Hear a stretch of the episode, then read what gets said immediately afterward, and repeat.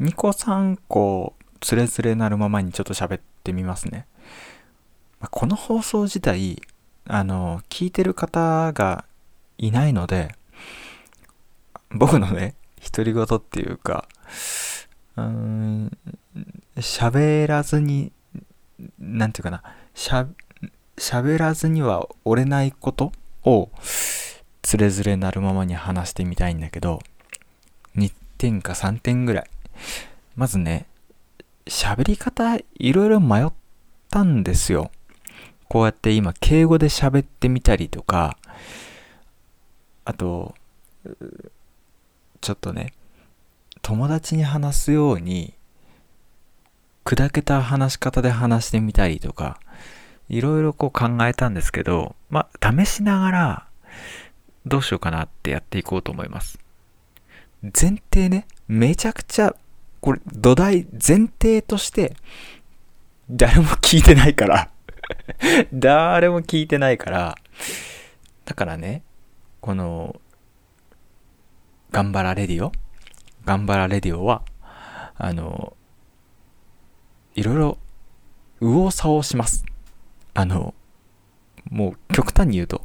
いろいろブレます 最初に言うとね。で、えっと、そんなことをまず前提に話していきたいんだけど、あのさ、まあ思いついた順に言おうか。今日の朝かな、Facebook 見てたら、野尻あずささん。これ旧姓ですけど、今は磯野あずささんという、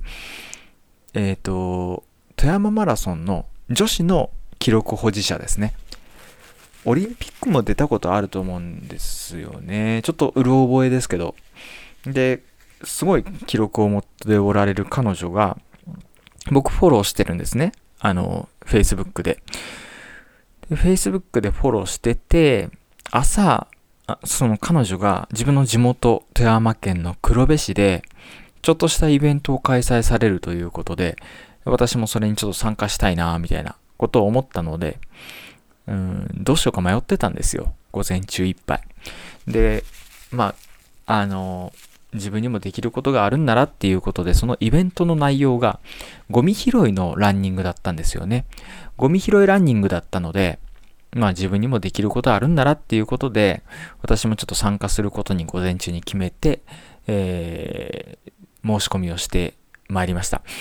ていう、なんていうかな、もうちょっと早くポチれたな、みたいな。ポチるわけじゃないんだけど、もうちょっと早くこう、手上げれたな、みたいな。これ申し込み間に合ったからよかったですけど、この午前中、ま、な、何時間か迷ってる間に、枠埋まっちゃってたらどうしようとかって、そこの不安要素も出てくるしさ、やるんならやるんで、まあ、もちろん結果最初から見えてるわけじゃないんだけど、直感でね、最初にもう、ああ、やるなーって思ったら、もう、ノータイム踏み出しというか、そんなことも必要だなーなんて思ったりもしたんですよね。なので、これから、あの、なんかやるって自分の直感がうずいたら、すぐに踏み出す。その、踏み出すまでの、やり始めるまでの時間は、どんどん短くしていきたいなぁ、なんてことを思っていました。これをお聞きのあなたはどうですかね？多分誰も聞いてないと思うので、僕多分1対1ぐらいで話してると思うんです。今、これをお聞きのあなたに。ノータイムポチリみたいなものってできますかね？僕の感覚としたら、年齢いくにつれて、ちょっと立ち止まって考えるようになった。それは良くも悪くもあると思うんですよ。人間って素養というかね、自分の土台みたいなものがあるから、自分の土台がノータイムポチリというか、もう踏み出しちゃうっていう人だったら、ちょっと立ち止まって考えるっていうのは、大人になった証拠と言ったら変だけれども、自分の素地自分のもともと持ってるものじゃないものを手に入れた証だし、逆のパターンだよね。いつも、なんていうか、足踏みしちゃう、考えちゃう人は、ノータイムで行くっていうことができたときに、自分の、逆にね、自分の、あの、もともと持ってるものじゃないところの新たな領域に足を踏み出せたってことだからこれもポジティブなことなんだと思うんですよ。一つの選択肢は多い方がいいと思うので一つの自分の素養というか土台だけで生きないっていうことが大切なのかもしれない。頭で考えてノータイムで行くっていうことも、まあ、なかなかできないけど。でもそうですね。自分の新たな性格性質みたいなものを身につけれたらそれは成長なんだろうななんてことを思ってましたね。今日。そう。自分の素質じゃないものを見つけるっていうことが一つ成長なんだろうなっていう。まあここにはねもう前提としてこれもなんかすげえ俺しつこいな今日前提前提って。あのね自分の素養というか自分が今までどう生きてきたかっていうことを振り返って何て言うかな立ち止まって振り返る瞬間が人生の中でなかったら一日ぐらいね一日ぐらい、まあ、考えなかったら何ていうかそんな自分の素養というか土台を知ることもないんだけどね。それもまためんどくさいんだけどやったらねすごく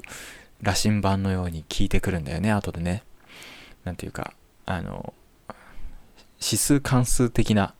自分へのこう幸福度の上げ方をしてくれるというか自己分析ね。あとね一つ何か言おうとしてたんだよ。あでも僕的にはもうちょっとで新天地に行けるかなっていうところがだんだん見えてきています。仕事もプライベートも。子供も大きくなってきてるしね。でその今過渡期というかもう本当に岐路に立たされてる僕。まあいつも岐路に立たされてるつもりではあるんだけどいつも勝負のつもりで毎日生きてるんだけどそこで昨日のねえ昨日だったっけ？あの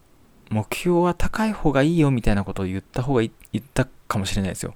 まあ上下っていうことないと思うんだけど、みんながそれぞれのゴール持ってるっていうふうに言ったから、言ったし僕思ってるから、みんながそれぞれのゴールに向かえばいいと思うんだけど、でも、数字で決めるときとかあるじゃないですか、目標をね。数字で何か目標を決めるときは、その数字をやっぱり3倍ぐらいにした方がいいのかなと思ったりするんです。この目標たどり着くわけないじゃんぐらいの数字で決めておいてそこに向かって一心不乱に頑張るみたいなもうなんなら数字の奴隷になってもいいから手段の奴隷になってもいいからもうそこに向かって一心不乱に頑張る瞬間って人生の中で一回は必要だろうななんて今日一日ねぼんやりと考えてたりしたんですよもちろん数字が3倍になるから期間も伸ばさなきゃいけないかもしれないんだけど、でも、時間軸は短いより長い方がいい気がする。あの、これあらゆることでとは言えないかもしれないんだけど、めっちゃ抽象的な話してるね、俺。ごめんなさい。あの、例えば、例えばで言うと、うんと、そうだな。例えば、うん、今週アルバイトで、5万円稼ぐっていう目標を立てようとするとしたら、うーんと、大事なのは収入を増やしたいっていうことじゃないですか。だから、5万円じゃなくて数字をもう15万円にしてしまう。3倍。15万円を手に入れるためには、じゃあどうしたらいいかって頭が回転し始めるわけじゃないですか。少なくとも今やってるアルバイトじゃ間に合わないか、もう毎日のように一日中働かなきゃいけないか、どっちかだと。じゃあ、他の収入源何あるかなって頭回し始めるわけじゃないですか。フル回転ですよね、そこはもうね。いろんな知識総動員して、あの、期間は、だから決めなくてもいいかもしれないんだけど、今年中にとか、今年度中にとか、ちょっとある程度見切りのいいところで、今まで決めてた期限よりも1.5倍、2倍ぐらい伸ばしてもいいと思うんだけど、それでも収入が3倍になったら、期間2倍で収入3倍なら、めっちゃいいじゃないですか。そっちの方が。プラスじゃないですか。経験にもなるし。